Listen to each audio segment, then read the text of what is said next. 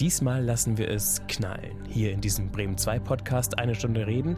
Vielleicht einfach frei nach dem Motto: ein Peitschenhieb sagt mehr als tausend Worte. Mitgebracht hat die Peitsche Ralf Helms, Spitzname Snake. Um seinen Hals trägt er einen runden Anhänger, der an das Yin-Yang-Symbol erinnert, allerdings drei Punkte hat. Ein Triskelion. Das bedeutet das Gute, das Böse und das Schicksal. Es hat auch eine weitere Bedeutung. Und das ist im BDSM. Da heißt es safe, sane, consensual. Sicher, vernünftig, übereinstimmend. Nur mit diesen Spielregeln sind gewisse erotische Praktiken möglich, ist Ralf Helms überzeugt. Das Schicksal bescherte Snake einige Auf und Abs. So stirbt seine Mutter, als er gerade volljährig wird. Sein Motorradclub muss sich auflösen oder er verliert sein Haus.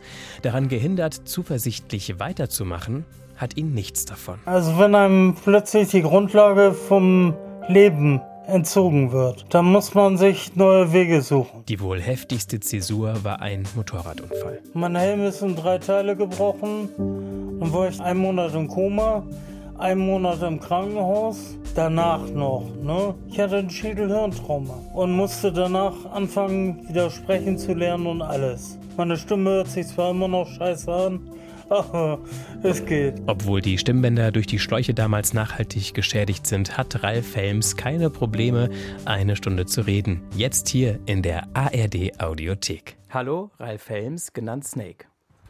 Ja, moin, ich bin Ralf, ich bin aus Bremen-Osterholz, ich lebe da seit meiner Geburt und meine ganze Familie lebt da seit Ewigkeiten. Inzwischen bist du 53? Ja. Und du bist ein ziemlicher Bär, wenn ich das mal so sagen darf. Och, das geht. also du bist groß, kräftige Statur, ordentlicher Bauchumfang und ein bunter Vogel, weil deine Arme und Beine sind übersät mit Tätowierungen. Ja, und du bist, nur, du bist der erste Mensch, also nicht nur? Nicht nur Arme und Beine. Also. Und du bist der erste Mensch, den ich treffe, der sagt, dass er zu einer politischen Partei gehört und dass er dort Member ist. Das habe ich noch nie gehört, diese Bezeichnung für Mitglied in der politischen Partei. Haben Sie mehrere Jahre im englischsprachigen Ausland gewohnt? Nein, ich habe nie im Ausland gewohnt. Ich habe immer in Bremen gewohnt.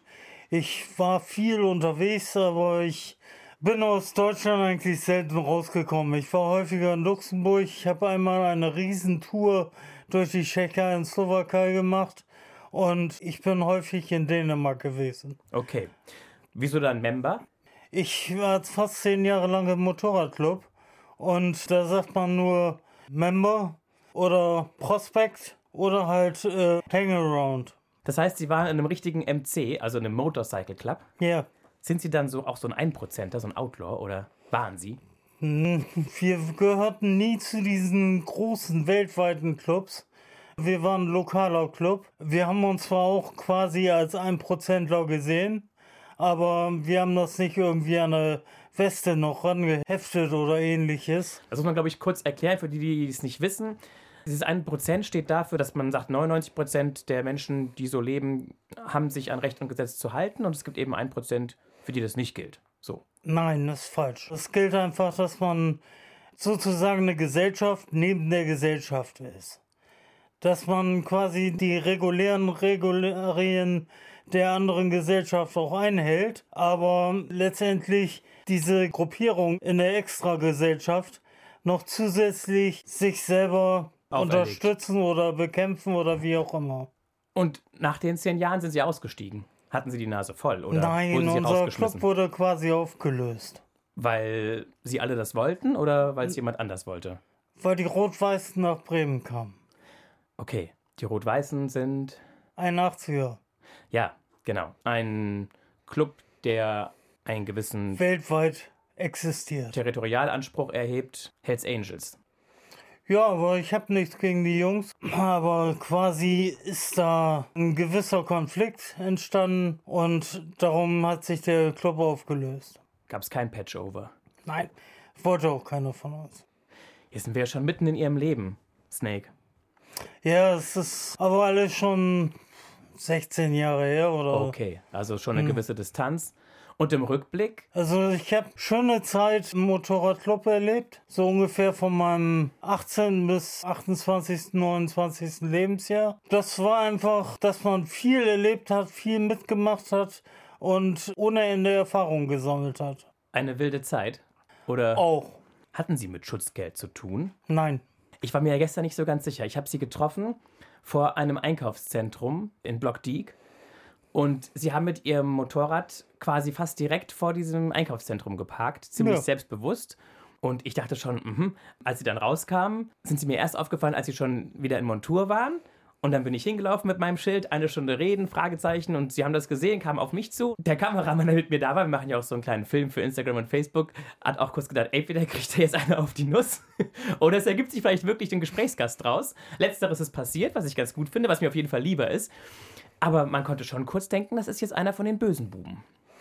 Ich sehe vielleicht ein bisschen brachial aus, aber ich bin eigentlich ein sehr ruhiger und vernünftiger Mensch. Vor allen Dingen bin ich kein Idiot. Also ich habe Abitur mit Mathe und Deutsch Leistungskurs gemacht. Ich habe zwei verschiedene Berufe gelernt und dann noch zwei weitere Berufe, die ich jahrelang gemacht habe. Also ich will mal sagen, dass ich sehr viel Erfahrung im Business habe und auch sehr viel Erfahrung im normalen Leben.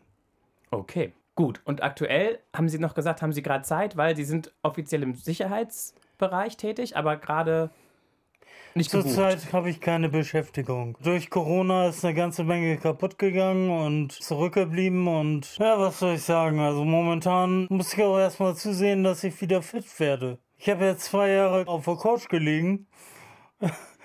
Das merkt man körperlich. Haben Sie zugenommen? Ja, Und jetzt kommen Sie auf über 100 Kilo. ja, das war ich schon vorher.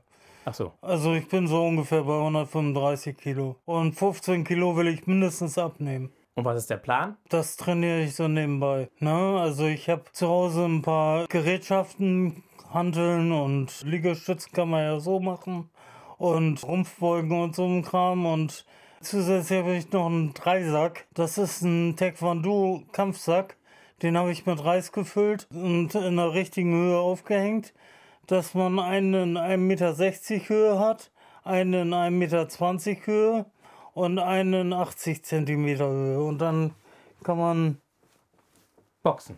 Sie machen gerade Bewegungen mit Ihren Armen. ja, nicht boxen, das ist mehr. Sch ich habe ein halbes Jahr lang Leonting wegen Zungen gemacht. Okay, und da haben Sie so Grundtechniken gelernt, die so eine Mischung sind aus Schlag und Faust. Faustschlag eher als- Leonting Ting Zung ist eine Kung-Fu-Art, die ähnlich wie Thai-Boxen oder auch ähnlich wie Aikido ist. Und macht Spaß? Was soll ich sagen? Macht Spaß. Das ist halt einfach nur eine Technik, die man gelernt hat, ne? Um Sie noch ein bisschen weiter steckbriefartig kennenzulernen, Snake, haben wir hier die kleinen Fragen des Lebens. Ich werfe in die Dose mal rüber. Da dürfen Sie drei Zettelchen rausnehmen, den ersten aufhalten, laut vorlesen und direkt beantworten. So, der erste Zettel ist, worüber können Sie lachen? Ich bin ein ironischer und sarkastischer Mensch. Allerdings arbeite ich seit gut 30 Jahren im Sicherheitsdienst und habe gelernt, dass es Leute ohne Ende irritiert und sie wissen nicht, was als nächstes passiert, wenn ich plötzlich in einer ärgerlichen Gefahrensituation anfange zu lächeln. Ich sag dann immer, wenn ich anfange zu lächeln, wird's gefährlich. Und das verunsichert die Leute dann. Jo. Und so Witze oder Jokes? Witze, Jokes, wie gesagt. Sie sind ein lockerer Typ, oder? Ich bin ein lockerer Typ. Ich grinse wahrscheinlich häufig über irgendwelche Witze, über irgendwelche Jokes, Verunglimpfungen von gewissen Leuten und ähnlichen, aber ich bin kein Komiker. Also ich bin ruhig, locker, freundlich, aber es dauert manchmal, bis ich meine Gefühle zeige oder bevor ich zeige, was für ein Mensch ich bin. Okay, dann die nächste bitte. Was spielen Sie am liebsten? Sportspiele wie Fußball, Brettspiele wie Monopoly, Karten wie Skat, Computerspiele, Trinkspiele oder spielen Sie Theater? Also Fußball interessiert mich überhaupt nicht. Brettspiele, okay, mal Schach oder Backgammon. Karten wie Skat, also wenn dann höchstens Poker oder 17 und 4. Computerspiele, da habe ich zwei, die ich regelmäßig spiele. Und zwar ist das einmal Anno Chris und einmal Kiez King. So, oder spielen Sie Theater? Theater mich selber irgendwie verstellen und äh, anderen Leuten etwas vorspielen, ist nicht mein Ding. Ich bin ein ehrlicher Mensch und ein offener Mensch und ich sage und zeige eigentlich alles ohne Probleme. Sie haben auch schon beim Rauffahren gesagt, im Fahrstuhl, als ich gesagt habe, ich freue mich, dass das klappt, dass Sie da sind. Wenn ich was zusage, dann mache ich das auch. Ich bin keiner, der lügt oder betrügt. Das ist wahr. Das wurde mir von Kindheit eingebläut. Ich bin bei meinen Großeltern aufgewachsen und zusätzlich natürlich im Motorradclub. Wenn man zwei Jahre auf Probezeit ist, dann lernt man, was man darf und was man nicht darf. Wären Sie gerne heute wieder in einem Club oder ist die Clubzeit einfach vorbei? Ich habe meinen Namen auf dem Rücken getragen und andere Clubs kommen dementsprechend nicht für mich in Frage, weil ich halt an diesem einen, der leider kaputt ging, hänge. Gut. Die dritte Frage. Haben Sie gern Publikum oder sind Sie lieber im Hintergrund? Ja, ich bin eine Rampensau. Also ich bin ein Mensch, der immer irgendwelche Leute um sich haben muss, mit denen er reden kann, die er beschäftigen kann, wo er sich zugehörig fühlt, wo er mit kommunizieren und wo er sich halt vor ihnen und mit ihnen präsentieren kann. Wo er einfach lebt, wo er einfach sein kann. Ja. Ja. Jetzt habe ich ganz viele unterschiedliche Fäden. Ich fange mal bei dem einen kurz an. Sie haben gesagt, Sie sind bei Ihren Großeltern aufgewachsen. Was war mit Ihren Eltern? Meinen Vater kenne ich nicht persönlich. Der hat zwar gezahlt, aber das war's auch. Nie gesehen? Nö. Und Ihre Mom? Meine Mom starb 1989, als ich kurz vor meinem 21. Lebensjahr war. Ich habe zwar mit ihr zusammengelebt und so weiter, aber die ersten Jahre während der Grundschulzeit, weil meine Mutter voll berufstätig war, war ich bei meinen Großeltern. Was hat sie gemacht? Sie war bei Krupp in der Disposition. Krupp Atlas Elektronik. Wir hat also Panzer gebaut und so ein Kram. Hat sie erzählt zu Hause? Nee, natürlich nicht. War alles top secret. Ja, logisch. Aber wie gesagt, ich bin politisch eine linke Sau und daher weiß ich, was in den Gebäuden von mittlerweile STN Atlas alles so abläuft. Die Tätowierungen auf der Hand, die finde ich ziemlich spannend. Das eine ist eine Art Yin-Yang, aber mit drei Das ist ein Punkten. Triskelion. Ein Triskelion. Das bedeutet das Gute, das Böse und das Schicksal. Okay. Und auf der anderen Hand ist es Das ist die Bedeutung im Tibetanischen, weil das Triskelion kommt aus dem Tibetanischen. Das haben Sie auch um Hals als Kette. Ja, aber Warum? es, Was hat, bedeutet das für Sie? es hat auch eine weitere Bedeutung. Okay. Und das ist im BDSM. Da heißt es safe, sane, consensual. Bedeutet? Sicher, vernünftig, übereinstimmend. Das ist die einzige Regel, die im BDSM Pflicht ist. BDSM steht für die Abkürzung. Bondage, Disziplin, Domination, Submission, Sadomasochism. Ist quasi eine gewisse Art des, des Sex. Der Erotik. Okay, und das ist für Sie Teil des Lebens. Ja, Auch. darüber brauchen wir über im öffentlichen Radio nicht zu reden. Okay, aber die Peitsche liegt schon auf dem Tisch. Wobei das eine Peitsche ist, die mit einem Hobby zu tun hat. Von dem haben Sie mir gestern schon kurz erzählt, als wir Ja. uns getroffen haben. Da kommen wir gleich zu. Das Zweite, was mich noch beschäftigt, ist, Sie haben die Farben getragen von Ihrem Club, in den Sie relativ jung eingestiegen sind, mit 18. Und Sie waren da Full Member. Und dann kommt ein anderer Club, den es vorher noch nicht gab in der Stadt, und sagt, ihr dürft aufhören. Das ist ja schon ein paar Jahre her, über ein Jahrzehnt, fast eineinhalb Jahrzehnte. Aber erinnern Sie sich noch an das Gefühl, das Sie hatten in dem Moment, als klar war, es ist vorbei? Waren Sie sauer? Waren Sie wütend? Waren Sie enttäuscht? Waren Sie traurig? Wenn einem plötzlich die Grundlage vom Leben entzogen wird, dann muss man sich neue Wege suchen. Und man ist zwar einerseits sehr enttäuscht, ist natürlich auch in der ersten Zeit, wo man an nichts anderes mehr denkt, aber letztendlich, man findet immer irgendeinen Weg, weiterzuleben und ein neues Leben aufzubauen. Neuen Halt zu finden, eine neue Gruppe zu finden. Gruppe war gar nicht mehr mein Ding. Aber die, die Leute gab es ja noch, die sind ja nicht einfach weg gewesen. Ja, aber das trotzdem, Hat man sich alles. wohnte ja nicht verlaufen. gleich nebenan und es hat sich dann irgendwann auch ein bisschen relativiert und auseinandergelebt. Ich habe zwar noch Kontakt zu gewissen Leuten, aber ja, man lebt halt ein neues Leben. Ne? Wann ging es los mit den Tätowierungen? Sind da schon welche aus der Zeit damals? Oder? Ja, ich habe an den Armen angefangen. Meine erste Tätowierung habe ich mit 18 gemacht. Das war da oben ein der Tiger, Tiger ja. auf dem Oberarm. Damals ist meine Mutter vollkommen ausgerastet. Allerdings ist sie ein gutes Dreivierteljahr danach gestorben. Das war eine ziemlich bescheuerte Nummer, aber das war krankheitsbedingt. Krebs, Und oder? nee, nee, aber da brauchen wir jetzt auch nicht drüber reden. Das ist auf jeden Fall unangenehm gewesen und ich stand dann da alleine mit einem Auto, einem Motorrad, vier Katzen und einer Dreizimmerwohnung und war kurz vor meinem Abitur. Ja, und dann muss man natürlich, wenn man so viel hat, irgendwie versuchen, sein Leben neu zu ordnen und ähnliches. Das heißt, ich habe letztendlich schon mehrere Breaks in meinem Leben gehabt. Trotzdem hat es immer geklappt und ich habe mich wieder aufgerappelt. 1996 zum Beispiel, damals war ich noch im Motorradclub, da hatte ich einen schweren Motorradunfall. War die Fahrbahn nass? Auto hat mir die Vorfahrt genommen.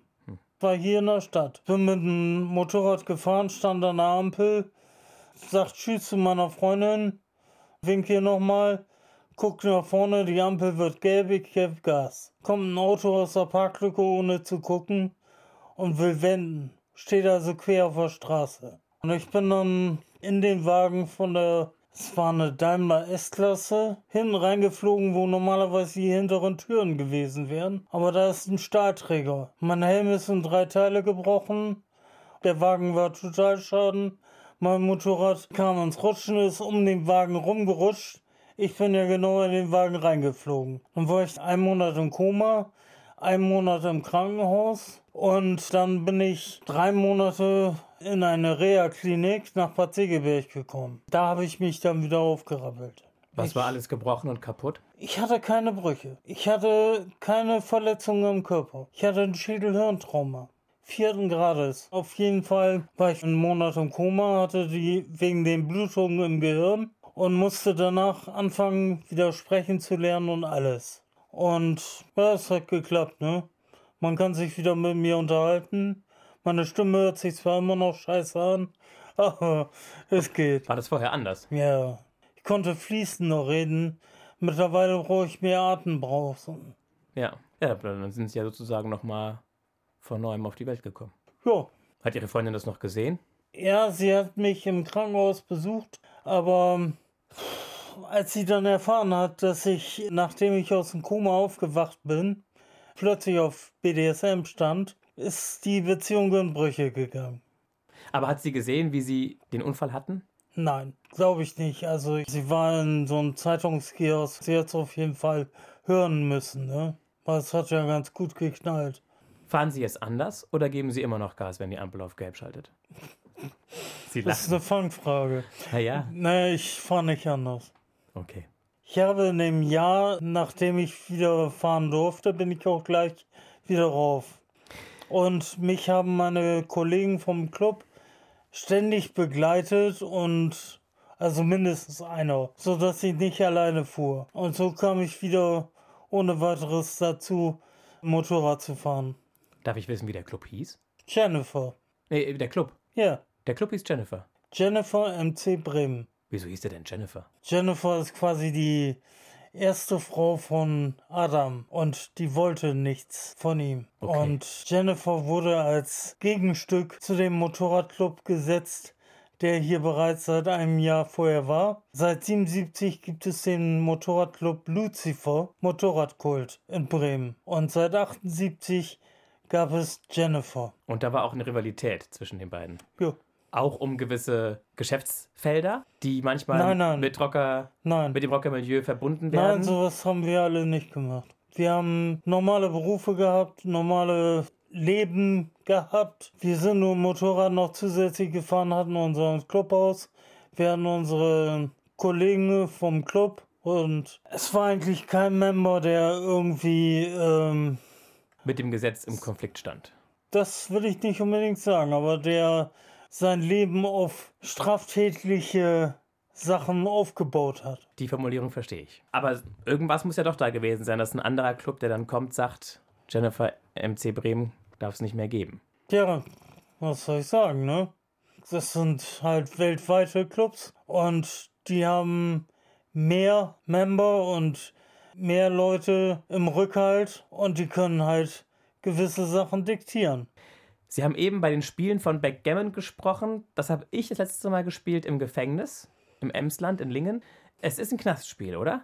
Keine Ahnung. Haben Sie schon mal gesessen? Nö. Ich habe auch noch nie meinen Führerschein verloren oder ähnliches. Also ich bin vollkommen ungeschriebenes Blatt und ich arbeite seit 30 Jahren im Sicherheitsdienst. Bei unterschiedlichen Firmen? Bei sehr vielen verschiedenen Firmen und ich habe angefangen mit Veranstaltungsservice und Sicherheitsdienst und seit ungefähr 2008 mache ich es nur noch als Sicherheitsdienst auch hauptberuflich. Von 2005 bis 2008 war ich unter anderem auch Taxifahrer. Da haben Sie bestimmt auch viel erlebt.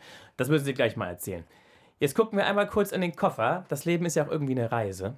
Darüber müssen wir auch noch reden, über die Motorradtouren, die Sie gemacht haben. Ihre Maschine hat, so viel weiß ich schon, obwohl wir erst uns, ja, sag ich mal, fünf Minuten kannten, bevor wir angefangen haben zu reden. Ihr Motorrad hat 230.000 Kilometer hinter sich. Mit einem Motor oder mit Ja. mehreren? Mit einem. Nicht schlecht. Es ist auch so ein Tourenmotorrad. Das ist ein Tourenmotorrad. Das ist eine Division, eine Yamaha XJ900S und die wird liebevoll Diva immer genannt. Und der Besitzer und Fahrer einer Diva, der nennt sich dementsprechend Diva Treiber. Okay, das sind Sie. So, jetzt gucken wir in den Koffer. Da sind zwölf Sachen drin. Die Aufgabe ist eigentlich nur, ein Ding auszuwählen und dann kurz zu erzählen, warum Sie dieses ausgewählt haben und die Geschichte dazu zu erzählen. Also, vielleicht wird es der Plüschdrache oder das der Regenbogen-Radiergummi. Okay, Bücher. Ich bin ein unwahrscheinlich begeisterter Leser. Ich habe zu Hause ungefähr 60 Meter Bücher. wow. Von bis? Hauptsächlich eine Richtung und zwar Fantasy, weil ich zu viel in meinem realen Leben erlebe Was zu anstrengend und zu, und zu unschön ist. ist, ne? Und man muss auch abschalten können. Dieses Abschalten funktioniert nur, indem man sich aus einer Stresssituation herausreißt. Das geht in diesem Fall wirklich nur durch Fantasy und Science Fiction und ähnlichen. Also Sie katapultieren sich dann quasi in eine andere Welt. in etwas Fiktives, um von der allgemeinen Situation abzuwenden. Um das einfach mal hinter sich zu lassen für eine gewisse Ja. Zeit. Um abzutauchen. Und dann geht es um Drachen, um Feen, um Zauberer, um Magier, oder? Ja, unter anderem. Oder um Vampire und ähnliches. Haben Sie so eine Art Lieblingsreihe oder einen Lieblingsautor oder Ja, gibt es ich ein Buch, habe das Sie schon öfter gelesen haben tatsächlich? mehrere. Zum Beispiel? Ich habe von J.R. Ward die komplette Black Dagger-Reihe. Das sind 34 Bände. Viele habe ich davon schon zweimal gelesen, ne? Bücher waren immer wichtig für mich, weil ich sehe in einem Buch mehr Leben und kann mir da mehr darunter vorstellen, als in einem Film, wo alles diktiert wird, worüber ich nachzudenken habe. Erstmal vielen Dank. Es ist ja eigentlich nur so ein Terminkalenderbüchlein, aber Sie haben es einfach nur genommen, weil es ein Buch ist. Ja, Zack. Was wäre gewesen, wenn Jennifer MC sich nicht aufgelöst hätte? keine Ahnung, wären wahrscheinlich immer noch die Color auf den Straßen zu sehen, ne? Aber ich meine, wenn sie sich einfach widersetzt hätten, Widerstand geleistet hätten. Es wäre möglicherweise ein Krieg gekommen, ne? Es gab dann ja den anderen Krieg zwischen Rot-Weiß und dem Maldidos, da mit diesem Clubheim in Stur. Wie haben Sie das miterlebt? War das noch zu Ihrer aktiven Zeit? Nee, das war schon kurz danach. Und Sie werden es ja mitgekriegt haben. Es war ja nicht zu überhören und zu Nee. übersehen. Und was haben Sie gedacht? Ich war nicht da und darum möchte ich da keine großartigen Aussagen zugreifen.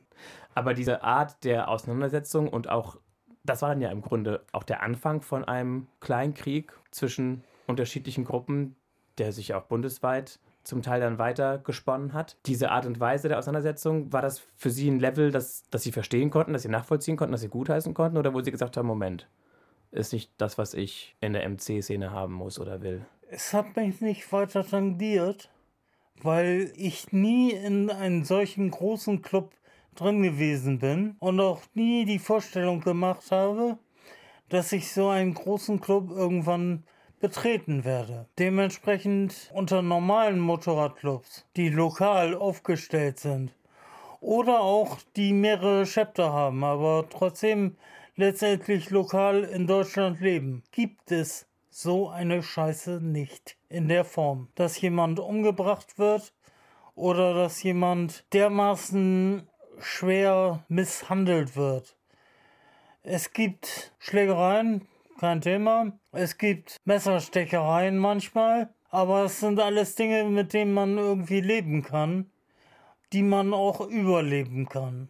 Warum gibt es die? Einfach weil man Kräfte messen muss, weil man gucken muss, wer das Sagen hat, oder? Nee, darum geht es eigentlich auch nicht. Es sind häufig ganz banale Themen und. Dann sind zu viele Hormone im Spiel. Das zu, vielleicht auch mal zu viel Alkohol oder. Gefällt mir auch nicht unbedingt. Wir waren eigentlich ein relativ ruhiger Verein in den letzten Jahrzehnten, was wir existierten, also wo ich dabei war. Wir wurden öfter mal auf irgendwelchen kleinen Treffen angegriffen von irgendeinem Dorfclub, der meinte, sich einen Namen machen zu müssen, indem er uns wegmacht, weil wir mit weniger Leuten da waren. Und dann in deren Clubhaus unsere Color aufhängt. Wir sind nie ein Club gewesen, der Color gesammelt hat. Wir haben uns nur gedacht, wenn es Stress gibt, okay, reagieren wir. Aber wir haben keinen gesucht. Und also Color sammeln heißt, dass man eine Weste von einem Member aus einem anderen Club sozusagen erbeutet und dann bei sich zu Hause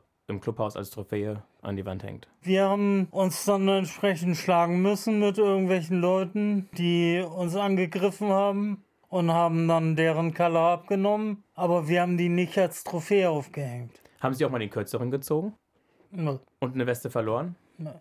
Und was war Ihre Rolle? Also waren sie so richtig jung, fit und trainiert und haben zugepackt. Ja. Und hat es auch einen gewissen Reiz gebracht? Wie kann ich mir das vorstellen? Also. Es ist in dem Fall meistens dann einfach der Notwehrcharakter. Ich sag Gut, ja. aber Sie waren ja in der MC-Szene. Ja, aber wir haben nicht angefangen. Aber Sie haben auch nicht klein beigegeben. Nein, dazu hatten wir zu viel Stolz. Und so eine Bruderschaft ist ja eigentlich auf Ewigkeit, oder? Normal ja. Und was hat dann dieses Loch gefüllt? Das Loch bleibt eigentlich immer irgendwie existent, aber man macht die Tür unter sich zu.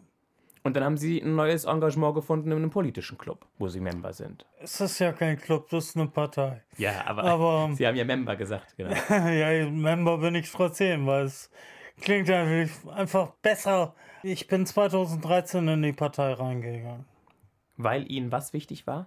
Ich war politisch mein Leben lang auf der linken Seite und 2013 war ich bei der Aufbau- und Security Crew von Gregor Gysi am Opernhaus zuständig. Da beim Theater am Goetheplatz. Ja, da habe ich Security für Gregor Gysi gemacht. Und dann? Und er hat meiner Meinung nach so überzeugend und korrekt gesprochen, dass ich in die Partei eingetreten bin. Was war der ausschlaggebende Satz oder der, das ausschlaggebende inhaltliche Moment? Soziales. Es ging um Soziales. Es ging um das Leben der normalen Bürger. Nicht nur der Bürger, die vernünftig verdienen und alles, sondern auch derjenigen, die schlecht verdienen, die ein geringfügiges Einkommen haben oder die gar kein Einkommen haben. Die sogenannten kleinen Leute. Kleine Leute will ich ja mittlerweile nicht mehr sagen, weil es sind zu viele dafür. Man kann ja sagen, dass wir gut 60 Prozent der Gesellschaft haben, die kaum noch richtig verdienen. Und können Sie was bewirken? Was ist, also haben Sie einen Posten? Ich habe in den ersten Jahren sehr viel versucht, sehr viel mich engagiert und ähnliches, aber ich habe von vielen der anderen Member der Partei nicht unbedingt großartigen Rückhalt bekommen. Und durch Corona ist so jetzt alles anders. Das heißt, es war Pause und Sie streben da auch kein Amt an oder so? Oder wollen Sie noch mal irgendwie was werden in der Partei? Ich wollte mal. Ich wollte in die Bürgerschaft, aber das weiß ich nicht, das wird wohl nie klappen und dementsprechend mache ich mir keine großartigen Gedanken mehr darüber. Sie wollten es, weil? Weil ich sehr viel Menschen kennengelernt habe. Durch meinen Beruf als Taxifahrer, durch meinen Beruf als Security, weil ich hauptsächlich im öffentlichen Bereich arbeite, weil ich sehr viel mit Menschen rede und weil ich nicht nur die deutschen Menschen sehr gut verstehe. Ich kann fließend Englisch und recht gut Französisch und habe mich sehr, sehr viel mit den Südländern und den Dunkelhäutigen am Osterdeich, an der Diskomeile und überall unterhalten. Wenn ich irgendwo Security bin, spreche ich auch mit den Leuten. Wenn es irgendwo Stress gibt, 98% aller Tätigkeiten einer Security ist erstmal reden. So, und dann war Ihre Intention, die brauchen eine Vertretung in der Politik. Ich war der Meinung, weil ich selbst dazugehöre, kann ich auch entsprechend darüber reden. Aber letztendlich, ich bin ein vielseitiger Mensch und sehe ziemlich brachial aus. Naja, mit dem Vollbart, ja. Ne, und dementsprechend verstehen mich viele Leute falsch. Wenn ich irgendwo in eine Menge gehe, macht man Platz. Obwohl ich vollkommen normal und ruhig auf die Menschen zugehe. Das haben sie auch bei ihrem Kollegen gemerkt, der erstmal komische Gedanken hatte. Ja, sie sind halt schon eine Erscheinung, ne? Also durch ihre Statue. Die Tätowierung. Die Tätowierung, dieser Schnauzer und der, der Backenbart oder Wangenbart, ja, sieht ein bisschen streng aus. Ja, ich hatte vorher einen anderen Bart. Das war dann nur hier und. Na, Wie Hulk Hogan, Ja, der Wrestler. Als ich im Motorradclub war, hatte ich nur hier so einen Schnauzer langen Schnauzer bis zum Kinn runter. Mittlerweile dann so der Backenbart und hier alles frei und Ja gut, und einfach komplett rasieren und versuchen ein bisschen freundlicher auszusehen, wäre keine Option gewesen. ich habe schon keine Haare mehr. Jetzt haben sie den Hut abgenommen, genau, und einmal gezeigt, dass tatsächlich der Kopf kahl ist. Ist das natürlich so? Oder? Die erste Hälfte ist natürlich und der Rest, wenn der noch lang wäre und ich dann einen Hut tragen würde, sehe ich aus wie Udo Lindenberg und das geht gar nicht. Okay. Und sind Sie ein bisschen enttäuscht, dass es mit dem Ziel Bürgerschaft für Sie nicht zu realisieren war oder ist? Ich bin kein Mensch, der sich auf irgendwelche Enttäuschungen abstützt. Ich lebe und ich Sie finde, gucken, was geht. ich finde dann auch einen anderen Weg, wie ich weiterkomme. Genau, wenn der eine nicht weiterführt, gibt es einen neuen, einen anderen. Korrekt. Haben Sie Familie? Eigene? Nö, ich bin Single und habe keine Kinder. Und wie ist der Tagesablauf? Sie können schlafen, solange Sie wollen.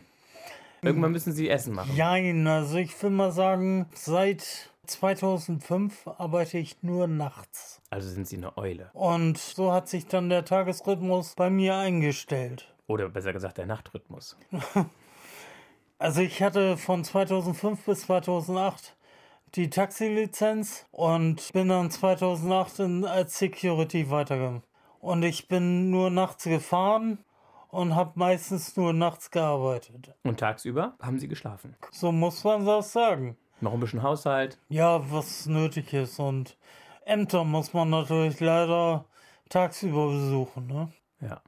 Und gab es noch irgendwelche Nachwirkungen von diesem schweren Unfall, wo Sie gegen das Auto gefahren sind? Ich kann nicht rennen, aber ich musste auch noch nie wegrennen. Und ja, meine Stimme ist immer noch nicht hundertprozentig oder die wird auch wahrscheinlich nie wieder hundertprozentig, weil ich keinen Luftröhrenschnitt hatte, als ich im Koma war, sondern die die Schläuche für Beatmung und Ernährung an den Stimmbändern vorbei geschoben hatten. Vorhin haben Sie gesagt, Sie wohnen seit jeher in, in Bremen-Osterholz, da in, in Block D, wo wir uns getroffen haben, nehme ich mal an. Nee. Um die Ecke? Nee. Osterholz. Ja, ist eigentlich noch ein Stück weiter, ne? Das ist noch ein Stück weiter, ja. Warum waren Sie dann in Block D? Ich musste unbedingt zu dem Rewe-Markt. Ich hatte was da zu erledigen. Gut. Wie sind Sie zu Ihrem Spitznamen gekommen, Snake? Das war mit einer Dame, die aus Nordrhein-Westfalen kam und bei mir geswitcht hat. Was heißt das? Sie ist normalerweise eine Domina gewesen und sie hat bei mir mal die andere Seite probiert. Sklavin. Nee, Sub. Aber ähm, das war einfach nur ein Probefall von ihr. Obwohl wir heute immer noch in Verbindung stehen und wo es eine schöne Zeit war. Sie war ja auch nur ein Wochenende da oder aber wir haben uns ein paar Mal danach noch häufiger gesehen und auch viel gequatscht, aber auf jeden Fall hat sie n- gesagt, ich wäre Snake. Habe ich gefragt, warum? Dann meinte sie, du hast ohne Ende Schlangentätowierungen auf der Haut. Du warst in einem Motorradshop, der eine Schlange als Abzeichen hat. Du hast viele Peitschen, die du Snake Whips nennst, was Bullenpeitschen mit flexiblen Griff sind. Da kam ich halt einfach drauf, meinte sie, ne? Da dachte ich, ja, okay. Irgendwann hat sich das erst in der Szene eingebürgert und dann auch generell so woanders, weil ich doch überall Schlangentätowierungen habe. Stimmt, auf dem Arm, das ist da auch eine auf dem linken Arm. Hier sehe ich den Kopf. Auf den Beinen sind welche, auf den Armen sind welche. Was fasziniert Sie an den Schlangen? Wir hatten ein Abzeichen, da war ein Schlangenkopf drauf. Sie kennen vielleicht den Schlangenkopf von der Whitesnake-Scheibe. Den hatten wir über ein Balkankreuz. Kannst du auch nochmal, hier ist der, als Tattoo habe ich es auch noch. Was wir jetzt noch gar nicht gemacht haben, wo ich ihr Handgelenk sehe mit der Motorradkette drumherum, über das Motorradfahren zu sprechen. Kriegen wir aber noch hin. Hm. Oder? Wir müssen auch noch über die Peitsche reden. Snake, Sie haben eine Peitsche mitgebracht, die hier auf dem Tisch liegt. Ist das so eine mit so einem Das ist eine 5-Fuß-Bullenpeitsche. Sie sind in einem Peitschen-Ensemble, hätte ich fast gesagt. In so einem Verein. Nein, wir haben kein Vereins. Mitgliedschaft. Wir haben eine Seite peitschensport.de, wo wir unseren Sport präsentieren, aber es gibt keine Vereine oder ähnliches.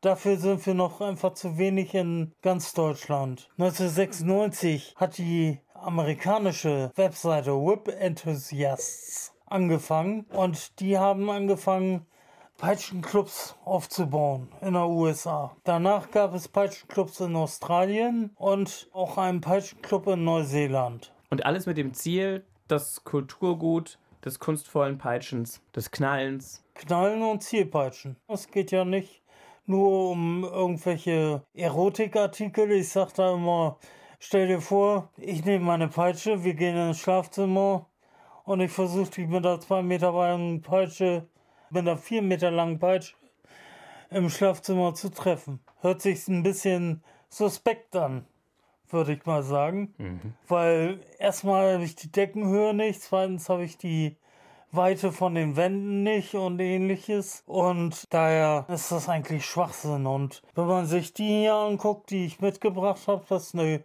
kleine handliche. Die hat 5 Fuß, eine Gesamtlänge von 6,5 Fuß.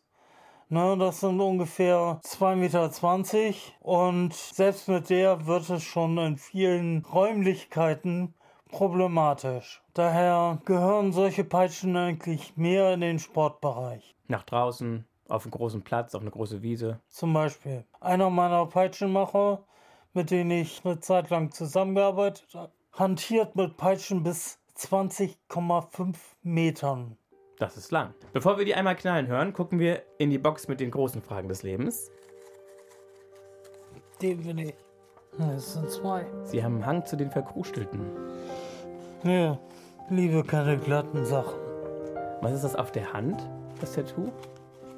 Auf der rechten? Das ist eine aufgerissene Hand mit Maschinenteilen darunter. Also ein Biomechanic nennt sich das. Gut, kommen wir zu den großen Fragen.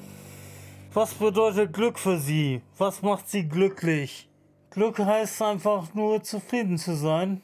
Glück heißt keine großartigen Probleme haben, die einen von allen ablenken. Ja, die so auf einen eindrücken. Ja, Glück ist einfach nicht viel Geld zu haben und viel Besitz zu haben, sondern Glück ist einfach nur mit sich und allem soweit im Reinen zu sein, dass man keine Probleme hat, auf andere zuzugehen, und mit anderen Menschen zu reden und sich nicht erdrückt fühlt. Ja, und Motorradfahren ist vermutlich auch Glück. Motorradfahren ist nicht Glück, das ist einfach nur, das gehört dazu. Es ist einfach mobil zu sein, frei zu sein. Ich fahre zum Beispiel kein Auto. Ich habe kein Auto. Auto ist einfach zu teuer. Das kann ich mir nicht leisten. Mit dem Motorrad kann ich alles erreichen.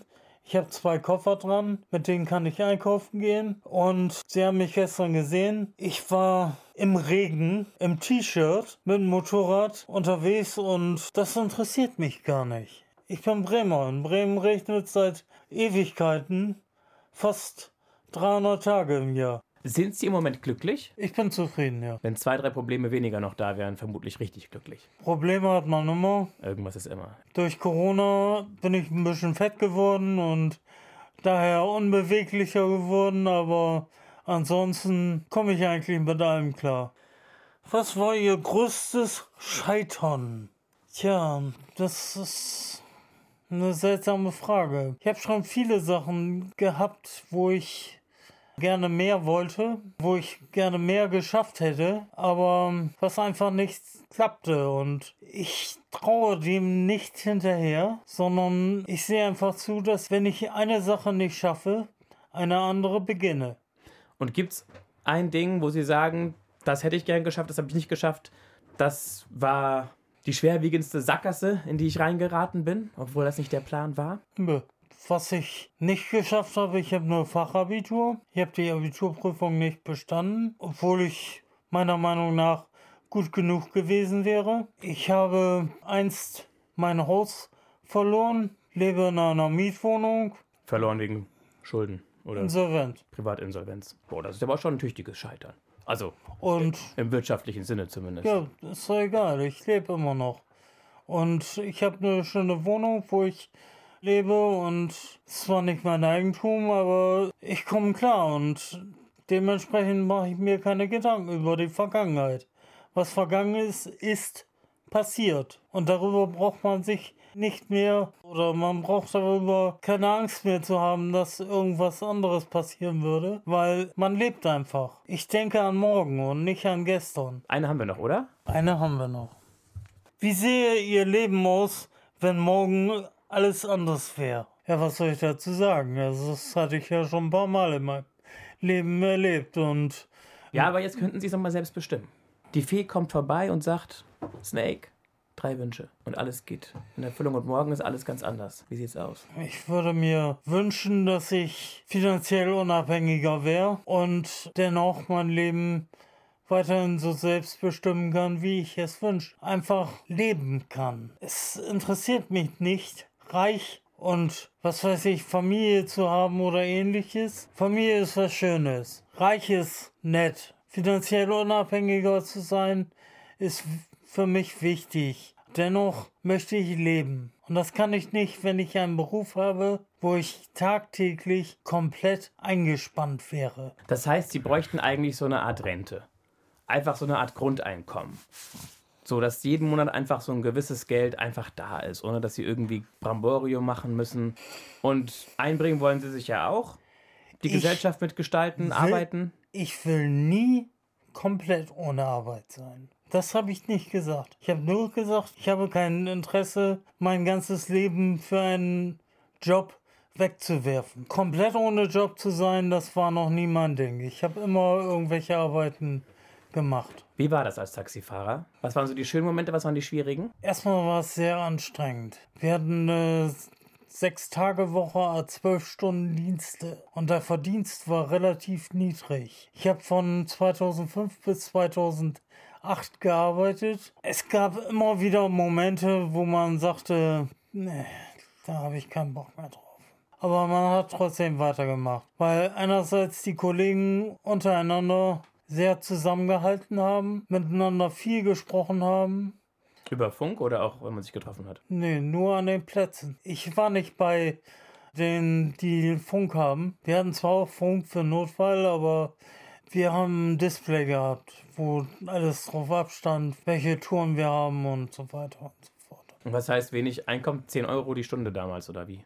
Was ist bei rumgekommen oder weniger? Unterschiedlich. Wenn man gute Touren hat, hat man auch gutes Geld verdient. Hat man scheiß Touren gehabt, hat man teilweise nur um die 5 oder 6 Euro die Stunde verdient. Das ist mühsam für nachts. Deswegen, man ist auch häufig, wenn der Abend relativ tot war, nicht die ganzen zwölf Stunden durchgefahren. Man hat sich dann irgendwann gesagt, ab jetzt brauchst du hier nicht mehr an der Diskomeile stehen, jetzt kommt hier nichts mehr und dann bist du weg. Damals war ja noch die Zeit, wo jeden Tag an der Diskomeile was los war. Vor allen Dingen beim Stubo hat man viel bekommen. Und was haben Sie gelernt? Sie haben zwei Berufe gelernt, haben Sie gesagt.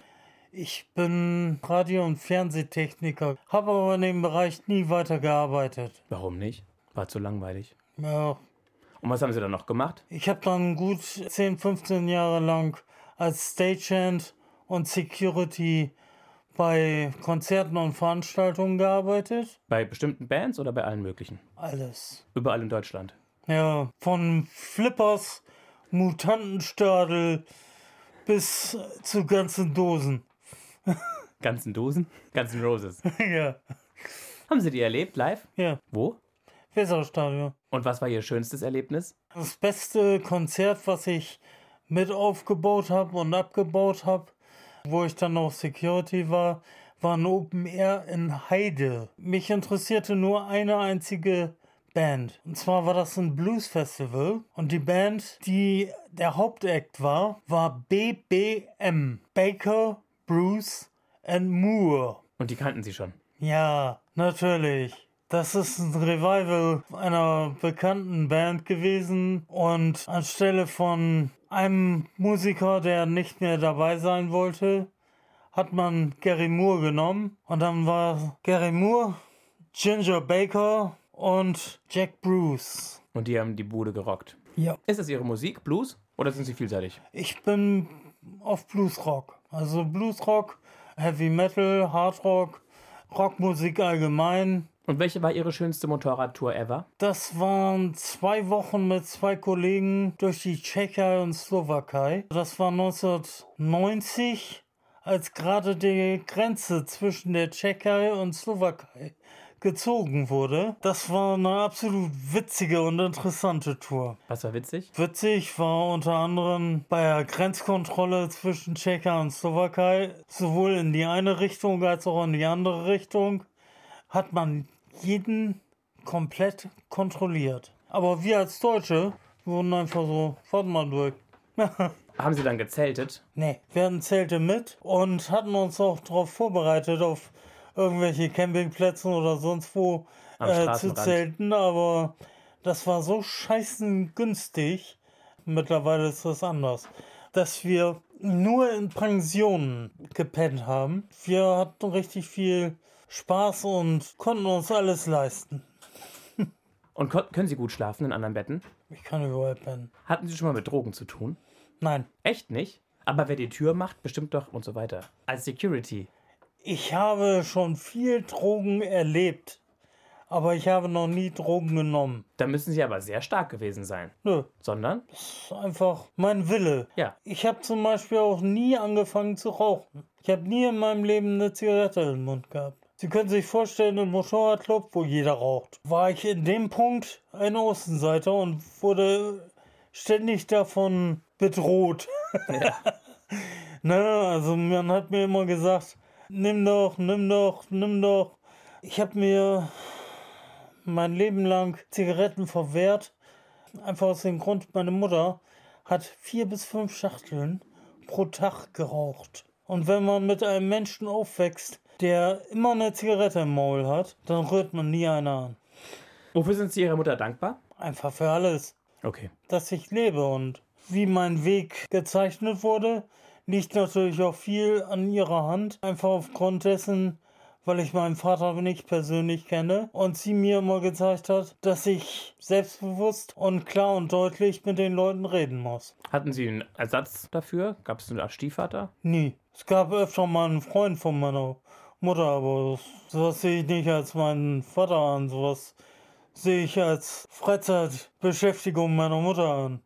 Weil Sie ja so lange als Eule gearbeitet haben, suchen Sie jetzt auch wieder was, wo Sie eher nachts arbeiten oder wollen Sie was finden, wo Sie tagsüber arbeiten? Wie ist der aktuelle Stand? Sind Sie auf der Suche nach einem Job? Nein, abwarten, mal sehen. Irgendwas wird sich ergeben, irgendwas wird man erleben und dann geht's weiter. Und gibt es so eine berufliche Herausforderung, wo Sie sagen würden, das würde ich richtig gerne machen? Das wäre so eine Art Traumjob für mich? König von Deutschland. Nein, eigentlich gar nichts. Es gibt vieles, was ich kann. Es gibt vieles, was ich mag. Und ich bin einfach flexibel in dem Bereich. Jetzt kommen wir zu dem Punkt, wo die Peitsche in Aktion sein darf. Sie können damit was machen? Peitschen knallen und Zielpeitschen. Gut. Im Englischen heißt das Whip Cracken or Touch Whipping. Wenn ich hier so einen Puschel von einem Mikrofon hinlege auf den Tisch, dann können Sie den treffen. Und ist er danach kaputt oder hält er das aus? Der müsste es eigentlich ausfallen, der ist aus Es Schaumstoff. könnte sein, dass der kaputt geht. Dann nehmen wir besser was, was. Die Dose? Die geht garantiert kaputt.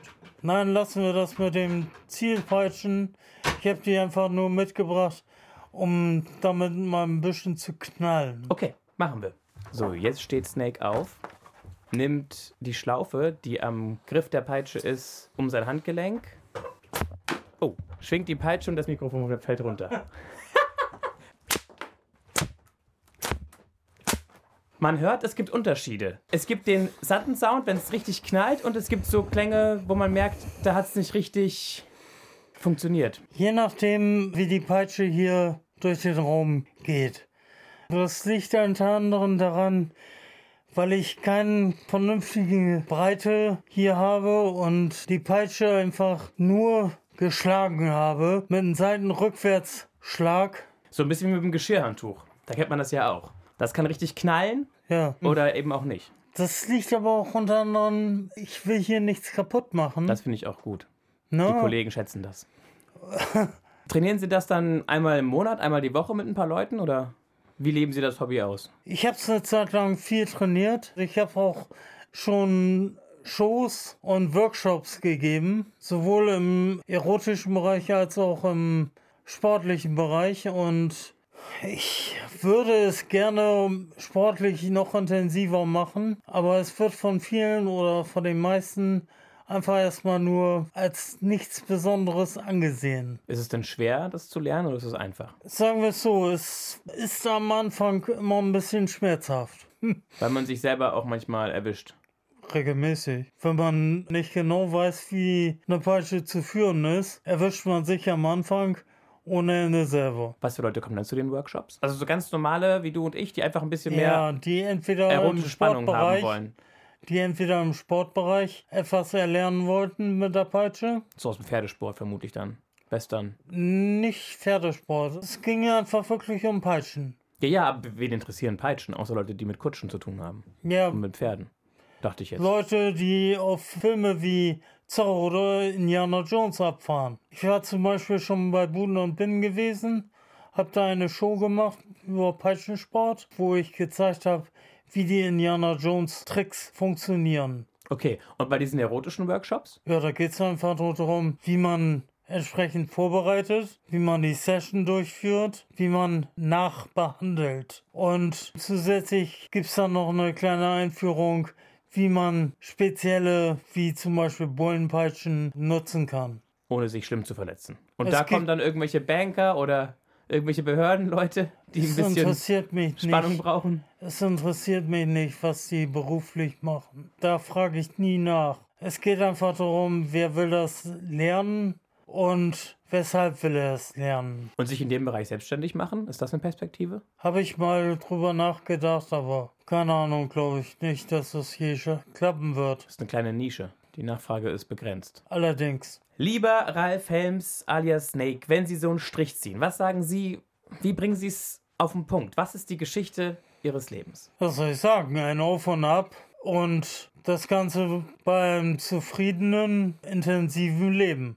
Intensives Leben eines bunten Vogels voller Tätowierungen und Geschichten und Erlebnissen. Ja, was sind Tätowierungen? Tätowierungen sind wie ein Tagebuch in Bildform, was man auf dem Körper trägt. Wie viele haben Sie? Keine Ahnung. Arme, Beine sind komplett dicht. Brust, Bauch dicht. Rücken ist noch nicht ganz fertig, aber größtenteils dicht. Da sind dann bestimmt so ein paar tausend Euro. Dafür rauche ich nicht. Sehr gute Einstellung. Vielen Dank, dass das geklappt hat, dass Sie sich Zeit genommen haben für dieses Abenteuer, eine Stunde reden. Ich fand es klasse, Ihre Offenheit, aber auch da, wo Sie gesagt haben, hier ist jetzt mal eine Grenze, das müssen wir nicht vertiefen. Das war klar, das war schön. Ich wünsche Ihnen, dass Sie aus dieser Corona-Lethargie, sag ich mal, richtig gut rauskommen, eine gute Zeit danach starten. Keiner weiß ja, wann es so ganz überstanden ist, aber irgendwie hat man ja auch gelernt, damit zu leben. Und alles, alles Gute weiterhin. Und gute Fahrt mit dem Motorrad. Gute und sichere Fahrt. Ja, danke. Wer weiterhören möchte, der kann reinklicken bei Mike Fernandez Alvarez. Auch jemand, der wie Snake seinen leiblichen Vater nicht kannte, ist bei vielen Menschen ein Thema. Oder Wer sagt, ich möchte mir gerne jemand anhören, der total zufrieden und glücklich ist und den Ort gefunden hat, an dem dieser Mensch alt werden möchte, dem empfehle ich Julia Abistöle, die total verliebt in Kühe ist. Ich bin Mario Neumann. Wir hören uns.